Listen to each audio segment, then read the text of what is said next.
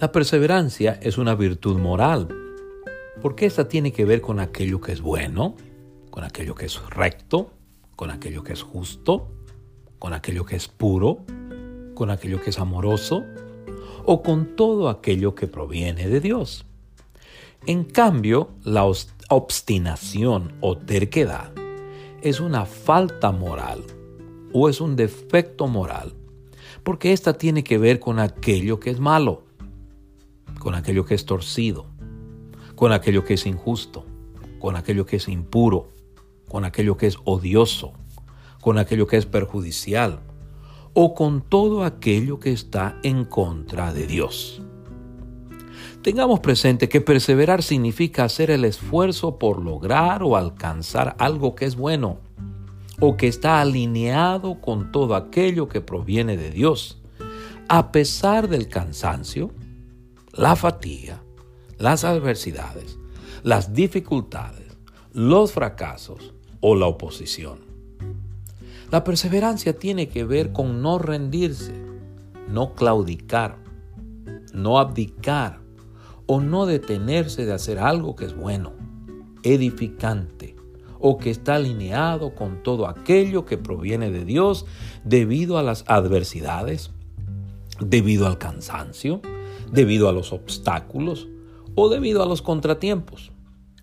Por ejemplo, en Hechos 1, 12 al 14, el escritor del libro de los Hechos destaca que los discípulos del Señor Jesús, su madre y hermanos, perseveraron en oración y ruego a su regreso de presenciar la ascensión al cielo del Señor Jesús.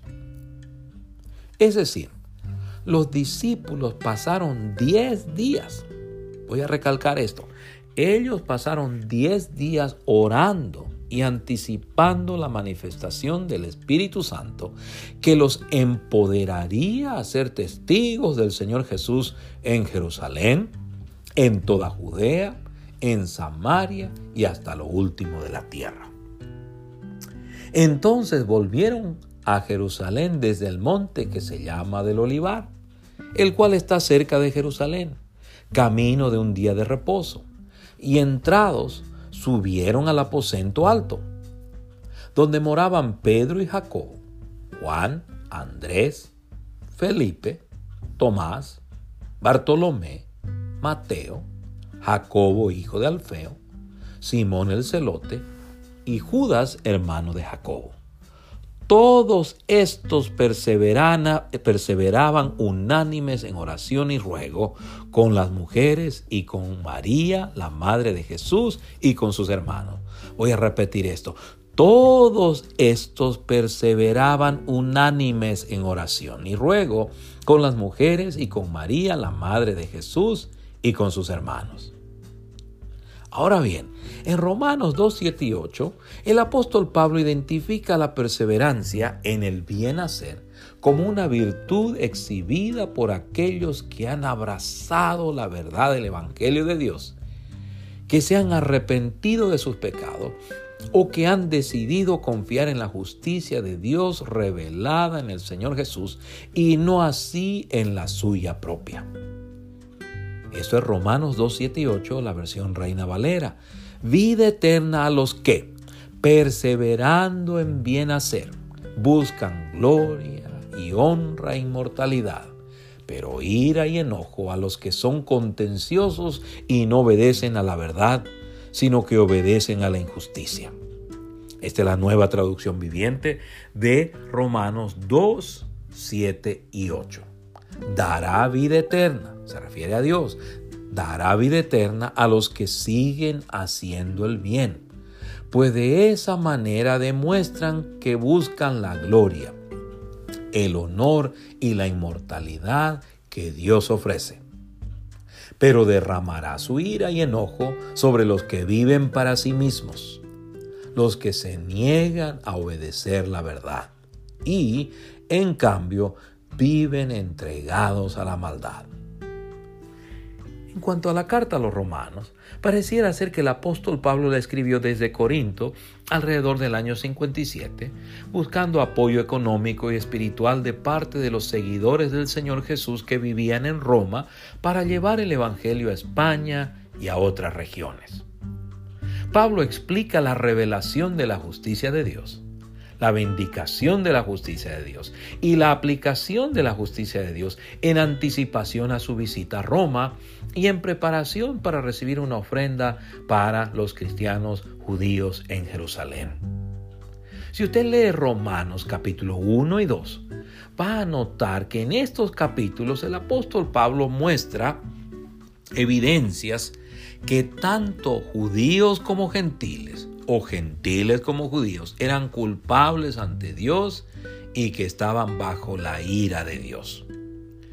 El apóstol Pablo argumenta que ambos, gentiles y judíos, judíos y gentiles, eran culpables ante Dios porque muchos de sus paisanos judíos rechazaban la noción que eran culpables como lo eran los gentiles.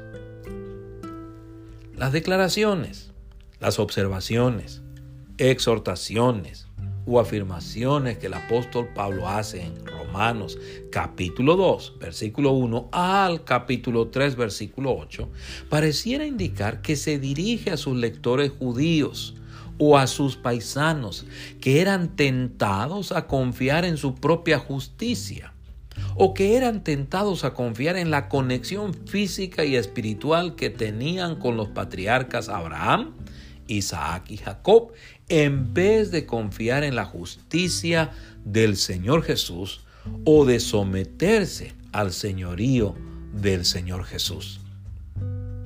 En Romanos 2, 6 al 11, Pablo explica que Dios juzga de acuerdo con lo que revelan las obras de las personas, así como Él juzga conforme a la verdad.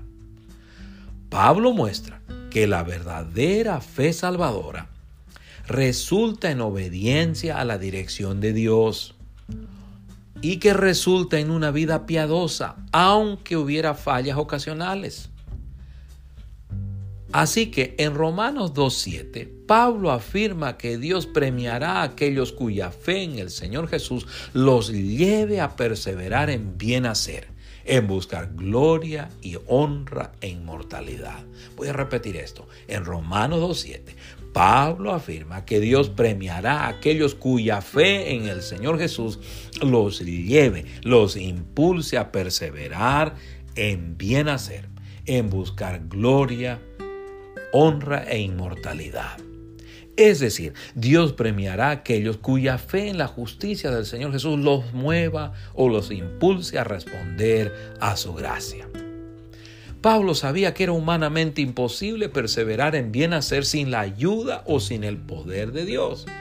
Por ejemplo, en Gálatas 6:9, Pablo exhorta a sus lectores a no cansarse de hacer bien o a no permitir que su humanidad o que el ambiente espiritual adverso en que vivía los desanimara o quitara su enfoque de hacer bien. No nos cansemos pues de hacer bien porque a su tiempo cegaremos si no desmayamos. Así que, según tengamos oportunidad, hagamos bien a todos y mayormente a los de la familia de la fe. Si usted lee 2 de Tesalonicenses 3:13, va a notar que Pablo hace la misma exhortación a sus lectores. Él los anima a no cansarse de hacer bien, a no dejarse arrastrar por su humanidad, a no dejarse vencer por el ambiente espiritual adverso en que vivían, hasta el punto de no hacer aquello que provenía de Dios, o a no quitar su enfoque. Y vosotros, hermanos, no os canséis de hacer bien. Le pregunto, ¿se identifica usted como uno de aquellos que perseveran en bien hacer? lo impulsa su fe en el Señor Jesús a bien hacer. Lo impulsa su fe en el Señor Jesús en bien hacer. Así que la perseverancia es una virtud moral que tiene que ver con todo aquello que es bueno, que tiene que ver con todo aquello que es recto, que tiene que ver con aquello que es justo, que tiene que ver con todo aquello que es puro, que es amoroso o que proviene de Dios. Amén. Dios les bendiga.